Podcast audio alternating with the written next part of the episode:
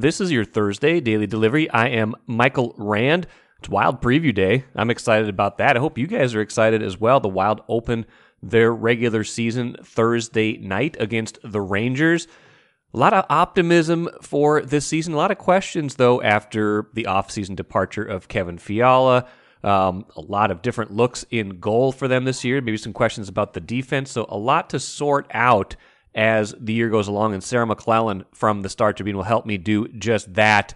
Uh, help me preview the Wild. That'll be coming up in just a couple of minutes here. I will also get to a listener question about the Timberwolves. It seems quite optimistic, but you know what? They are four and oh in the preseason, so why not think big about that team? And you know, both of those winter teams should be pretty good this year and maybe even better than pretty good. First, though, what did I miss? Just kind of connecting the dots on some thoughts I was having the other day, listening to Kirk Cousins Wednesday out at the Vikings facility in Eagan talking about roughing the passer calls and, you know, what he thinks has been most impactful over the years in terms of protecting the quarterback. Let's take a journey back to October fifteenth, twenty seventeen. So almost almost the five-year anniversary of that date. That was the day the Vikings played the Packers at U S Bank Stadium. Vikings came into that game three and two. Green Bay, I believe, was four and one at the time. Early in the game, Anthony Barr hits Aaron Rodgers, lands on him, and ends up ending Aaron Rodgers' season um, with, with the hit he put on him.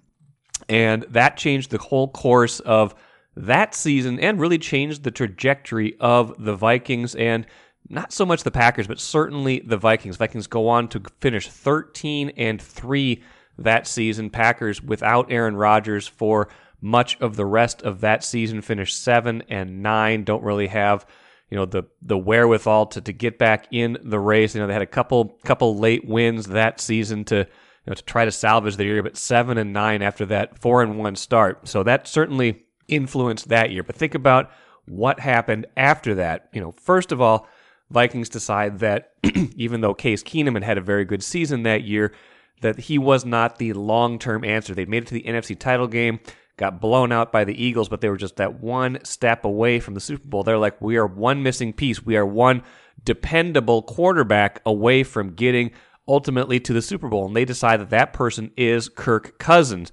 They bring Cousins in on that three-year, eighty-four million dollars contract in the offseason, you know, sign him to that mega deal.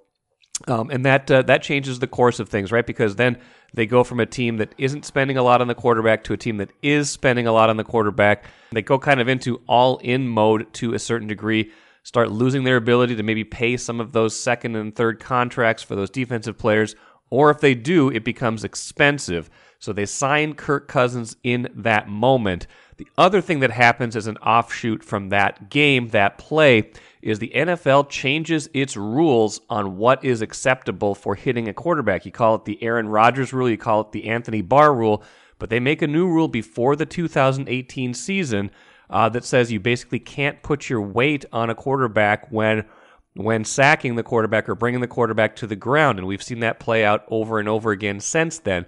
But basically, it was in response to Barr landing on Rodgers in that game in two thousand seventeen. So that changed at that moment. Now, what does that have to do exactly with the long-term future of both teams? Well, Kirk Cousins, known for his durability um, with Washington, in addition to his ability, uh, both of those things going hand in hand. Um, Cousins, interestingly enough, talked a lot about that play, that moment, and at least that rule on on Wednesday when asked specifically about what has had the most impact on protecting the quarterback over the years. Yeah, I don't know exactly uh, where the rules were when I started my career. I know the big one is when they land on you. You know, when a three hundred twenty pound man uh, lands on you and you're falling from several feet in the air and he, he's on you, Uh, it's going to be tough to stay healthy in those moments. So the fact that they're saying, hey, you have to, when you hit him, you have to sort of roll off. I think that is one that strategically will prolong uh, quarterback seasons and quarterbacks' careers because the it's inevitable that you're going to get drilled in the chest as you throw it. And if they then can land on you and they're big, big guy, uh, yes, not sustainable. Um, that's the one that I think was a was a, a win for the quarterbacks. So if not for that play, do the Vikings really go thirteen and three that year? Not a chance, I don't think. I mean, a lot of things fell into place for them that year, but maybe they lose that game. They fall to three and three. Maybe they're not even a playoff team that year. That opened the door for the whole season. I think they're better than that, but maybe they lose in the first round of the playoffs and they're not convinced that they're one quarterback away. Do they go get Kirk Cousins at that point, or do they stay with Case Keenum? Do they stay with Teddy Bridgewater? That's a big what if. And the flip side of it is, if that rule isn't enacted, is Kirk Cousins as durable in his four years with the Vikings so far, four plus now, as he was, as he eventually turned out to be?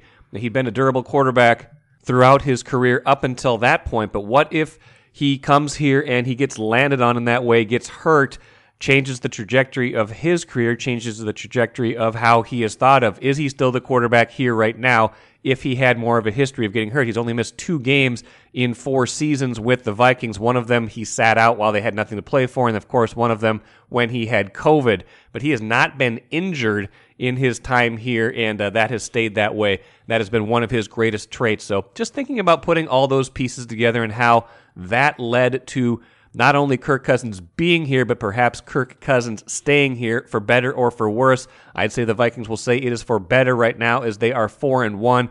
And this this season, like I talked about, and like we all talked about with Andrew Kramer and Ben Gessling on uh, on Wednesday's Access Vikings podcast, this season feeling a lot to me like two thousand seventeen, where a lot of things are going right. Do I think they're going to win thirteen games? Probably not. Uh, but this does have the feel of a season where things have gone unexpectedly well for them, and maybe that's going to keep going. A key facet of that, of course, getting to face the third-string quarterback now for the Dolphins on Sunday, a chance to go five and one into the bye without perhaps playing their best football. So think about how all those things are connected. Think about that five-year anniversary Saturday, and think about where that leaves the Vikings right now. Take a playcation to Mystic Lake. With twenty-four seven gaming, the good times never have to end. And you can satisfy your cravings at our restaurants and bars. Or relax in one of our luxurious hotel rooms. Those that play together, stay together.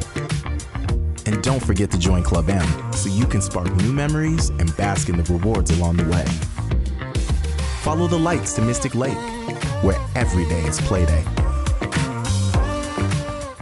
Let's talk hockey. It's uh, we haven't talked enough hockey probably in the lead up here in October to the wild season, but we're going to change that right now. Let's welcome in Sarah McClellan from the Star Tribune. Of course, covers the Wild beat for our paper, does a great job doing it, and has an interesting team to cover again this year. Sarah, after after they you know set a team record with what one hundred thirteen points last season, made it to the playoffs. Some disappointment once they got there. That series against Uh, the series against the Blues kind of got away from them to a certain degree at, at a certain point, but still plenty of reasons for them to be optimistic going into this year. Um, I guess when a team does that well, you don't expect a ton of changes, but as you think about kind of the off season, what are, what are the bigger kind of, I guess, storylines or things that you feel like they changed coming into the year that people should pay attention to right off the bat? You're right. Not a ton of roster turnover in the offseason, but the changes that did happen were clearly significant, led by the departure of Kevin Fiala, who was traded to Los Angeles. It was a situation, obviously, where the Wild was feeling a salary cap crunch, um, you know, especially with the escalating costs of the Zach Parise and Ryan Suter buyouts. So there really wasn't any room in the budget to offer Kevin Fiala a new contract. So he's traded. And obviously the timing of that comes after he just had his best season in the N H L, culminating in eighty-five points, and he was a thirty-goal scorer. So that's a huge chunk of the offense that is now out the door. And obviously it leaves in its wake the question of who picks up that production. And looking at the lineup, it'll clearly probably likely have to be a by committee approach, because obviously still considering their books, there wasn't, you know, some lavish acquisition in response to Fiala's departure. The money just wasn't there. Um, so that was a big, obviously, exit for this team. And the other one came in net with the Wild trading Cam Talbot after re-signing Marc-Andre Fleury. So even though Fleury was familiar with the team, he came in at the deadline.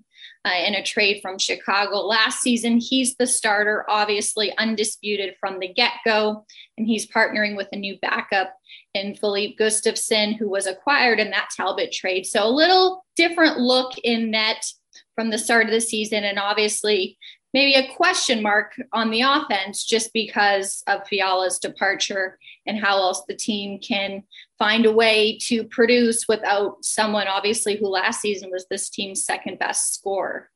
Yeah, I'd imagine that, you know, will change. I, w- I want to get to back to the goaltending in a minute, but I imagine the departure of Fiala does maybe change the identity of a team a little bit. A team that scored so many goals last season was, you know, winning games six four, six five, five four sometimes, and just, you know, out outscoring teams, and was able to do that with that kind of firepower. This year might be a little bit different. Like you're saying, not only the, a committee approach to replacing Fiala, but, you know, like you wrote about for Thursday's paper, like there were a lot of players on last year's team who had, you know, what do we call them, career years or exceeded expectations with, you know, goals, points, things like that. There, it is fair to wonder whether, you know, those eight can sustain that, whether they can exceed that, if if some of them will fall back, whether other play, other people like a Marco Rossi will, will, you know, come in and then exceed that, and it all kind of comes out in the wash. But how do you see kind of those players who maybe gave them more than you thought last year? How do you, how do you see them uh, performing this year?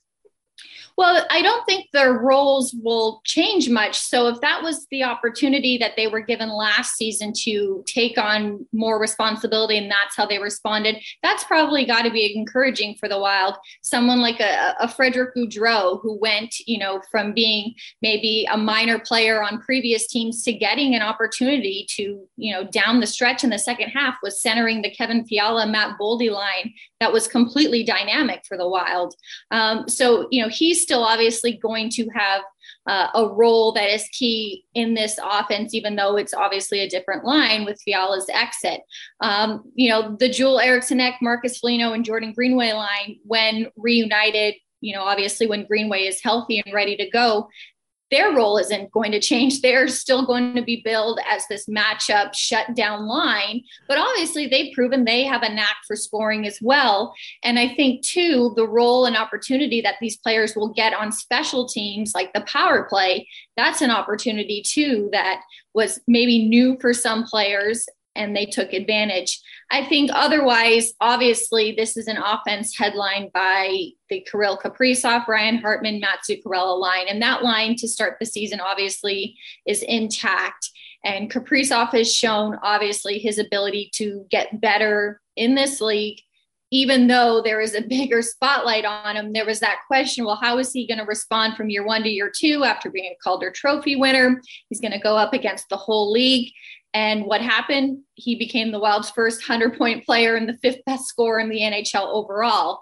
So he's obviously, you know, generating a track record here where he will find ways to produce. And I think having that chemistry in combination with Zuccarello has proved to be a tough matchup for teams to handle. So if those two are still very much setting the tone, if other players are still capitalizing on their opportunities, and if there is an influx, you know, of scoring from the likes of a Marco Rossi, you know, there's still, I think, is potential for this offense to be, like I said, maybe tough to corral on a nightly basis. But again, to your point, and, and, you know, maybe we'll talk more about the defense and goaltending. If this is a team that cleans up its own end and doesn't need to score five or six a night and win by pulling the goalie and getting those six on five goals and rallying like they did last season for these high scoring wins, then maybe they don't need, you know, that offense to produce as much, and they start winning three one or three two.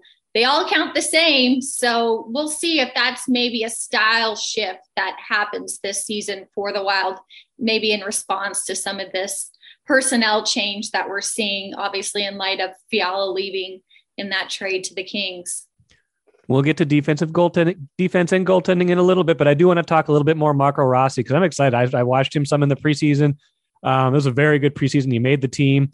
Um, one of what two rookies make the team. Addison made the team too. Um, young young players at least, and they've got some more maybe that could contribute along the way. But by uh, they're going to have a hard time tempering expectations based on at least the early looks we got in the preseason. And and wh- how do you think his role will? How, how does he fit in role wise with this team right now?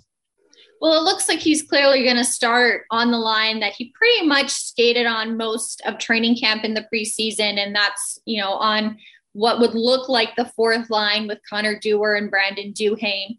But we'll see if it changes. Um, you know, clearly that's a role that I think he's still going to find his minutes. He's still going to probably get looks on the power play, it looks like. So there's going to be opportunity there. But I think what was most impressive was pretty much kind of the business-like approach that he had coming into camp. You could kind of look at the roster before the preseason and see a spot for Marco Rossi clearly. Um, there was a path for him onto this roster, but the Wild kept saying, obviously, that these spots have to be earned. And he very much carried himself like that and went out and merited it. He led the N H L in preseason scoring. He found a way to be a factor. He helped out on special teams. So I think he pretty much checked all the boxes in, you know, determining his readiness for this opportunity. Um, so we'll see if there's some flexibility in the lineup. I think maybe the intriguing look could be if he ever jumps up and skates with Matt Boldy and, and Freddie Gaudreau. Um, you know, we'll see. Obviously, he has that potential, I think, to, you know, maybe merit that down the road and warrant that opportunity. But for right now, it looks like he's in that role, like I said, with Dewar and Duhaime, and also probably getting that look on the power play, which obviously the Wild has been wanting to tweak personnel after the struggles last season. And that was something else that I think a takeaway in the preseason was some progress, but we'll see how that holds up in the regular season.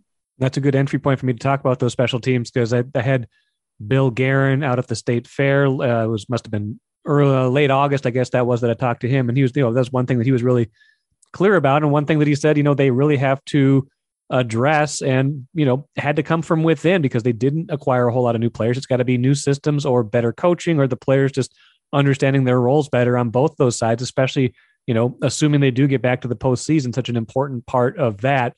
Um, do you feel like the confidence for them in, in that area is, is there yet? Do you feel like they think they've addressed some of those things already? I think training camp in the preseason was probably a good primer for that. We've seen, obviously, the different looks, and chiefly the addition of a Marco Rossi to one unit and Calen Addison working the point on the other. Uh, so obviously they're trying to mix it up. And really at this point, for the power play, at least, it really does seem like the most impactful change can come from personnel. Um, so we'll again see how that translates to the regular season. But I think there were good signs for the unit in the preseason for them to find a way to contribute seven goals and capitalize in some key moments of games to, um, you know, establish maybe some more control of the action. And I think that's key for the power play, is it can't be a drain uh, on momentum. And even sometimes just generating quality looks can be, can be advantageous. So there's a lot of, I think, room for that unit to progress. And obviously I think part of the reason that Marco Rossi and Calen Addison stood out so much in their auditions for this team this year was their ability to impact that. And those are skill sets that they have. And on the flip side too, the penalty kill obviously is another focus. And I think maybe that um, can get amplified a little bit more, because if the Wild can clean up that area and limit goals against, again, I think it goes back to, this is a team, if they're not giving up four, five, six goals a night, they don't need to score five, six, seven. So again, I think the penalty kill is maybe kind of an under the radar area, but it's still a facet of the game that can be really helpful to this team in the big picture.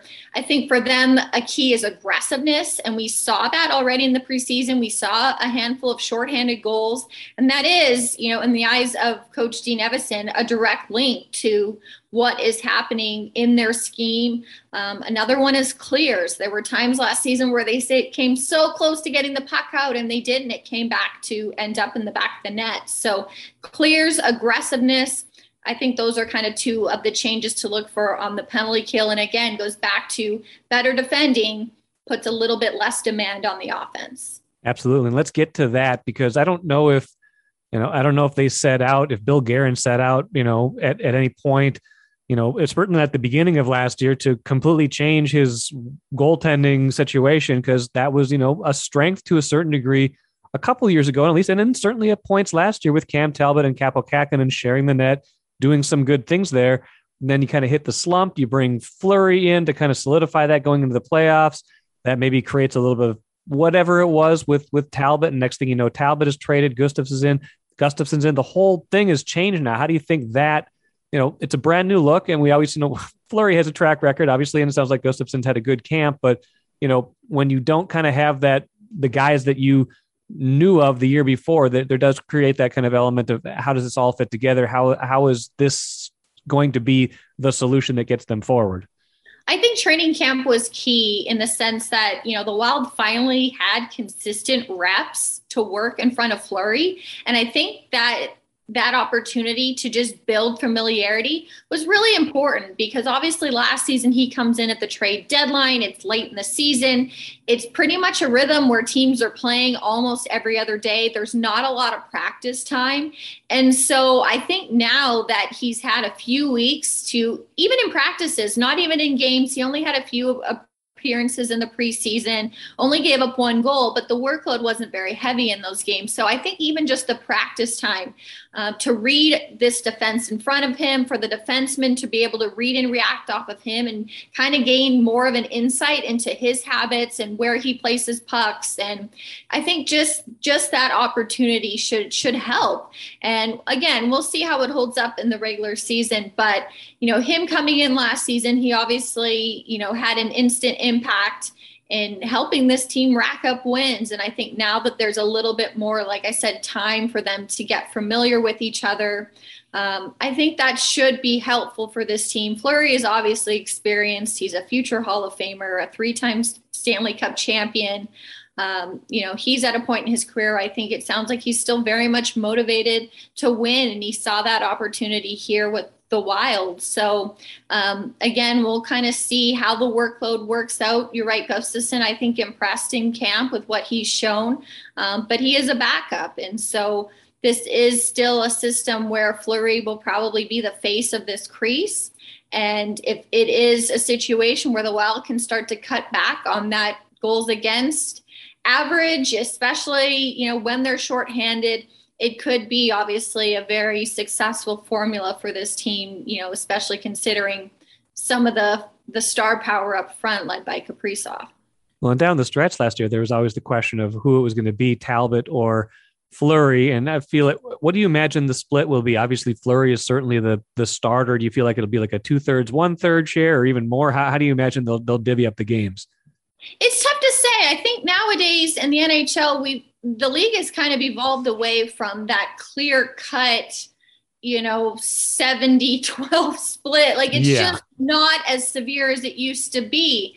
Um, but having said that, you know, I, I think a lot of it too very much is rhythm. A lot of times we see back-to-back split and, you know, there's kind of those logical decisions, but um, too, like we've seen in the past here when, when a goalie is, is gotten on a run, Um, you know, sometimes they merit more of the crease and we see a shift, but, you know, I, I think for, for Fleury, we should expect him to obviously handle the bulk of that. Uh, but there are going to be instances, I think, where this team is going to need Gustafsson to come in and, and make a difference and, and not just handle, you know, the second half of a back-to-back or the first half of a back-to-back. And um, for him, it's a, he's at a key kind of moment in his career too, getting this opportunity coming in from this trade from Ottawa.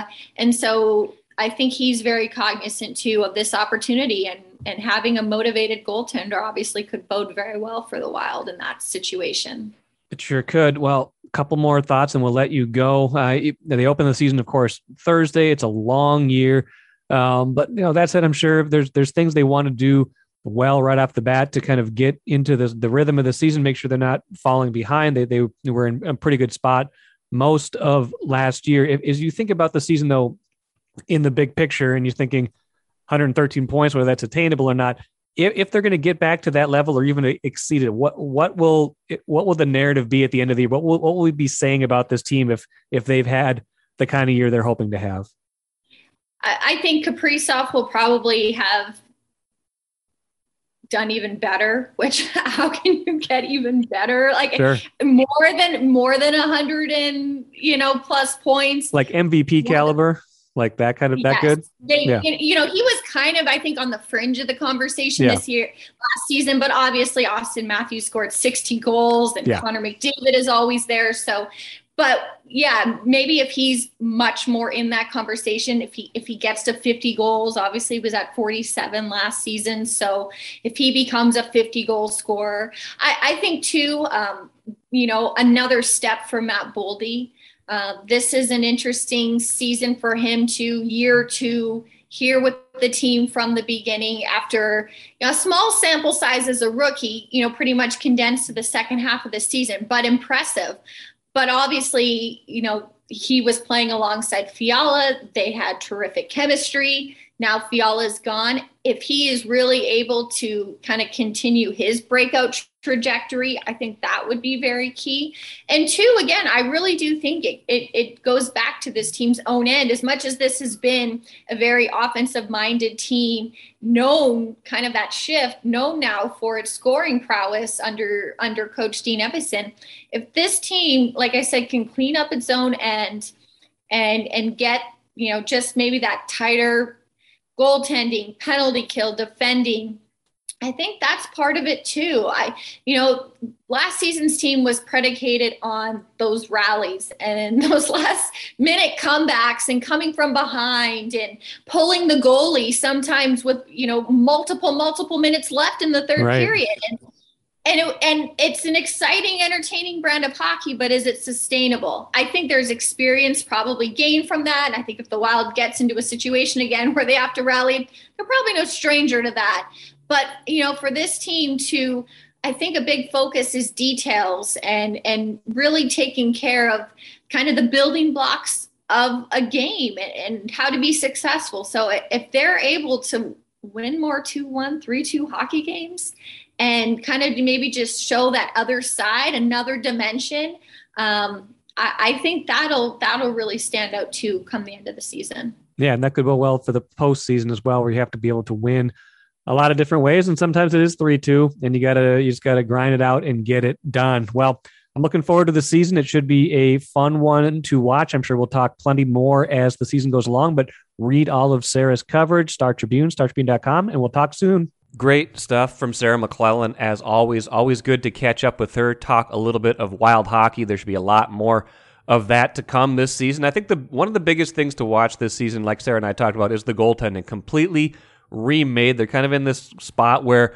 they have confidence in Marc-Andre Fleury. Sounds like they've got confidence in Filip Gustavsson, and they're kind of waiting for Jesper Wallstedt, their their high draft pick from a couple years ago, to arrive. But he's still just nineteen. He hasn't turned twenty until November fourteenth. So that is, you know, more of a um, more of a wait and see than it is a, probably a he's going to help right away. So kind of in this spot where they need goaltending this year. They've got a guy who's got obviously the the Hall of Fame credentials. Can he do it at a very high level for at least one more season? That might tell you a lot about how far this team can go this year. Speaking of unbridled optimism, let's finish with the cooler. Got a question the other day, a, a reader, listener question from Leslie M. Says, do you think the Timberwolves can win the N B A championship this year? Forget about fifty wins. Forget about, you know, going to the, getting a top four seed. Wants to know if the Timberwolves can win the N B A championship this season. And, you know, right now is as good a time as any to dream big because they are zero and zero in the regular season, and they are four and oh now in the preseason. They beat the Lakers in the preseason last night, even without Karl-Anthony Towns, without Rudy Gobert playing in that game. This looks to be a very deep team, looks to be a talented team. We don't know yet how Towns and Gobert are really going to fit together. At a certain point, though, that will smooth itself out. They just seem like they have enough players this season that they should be able to be slump-proof. They should win some games even when they're not playing their best.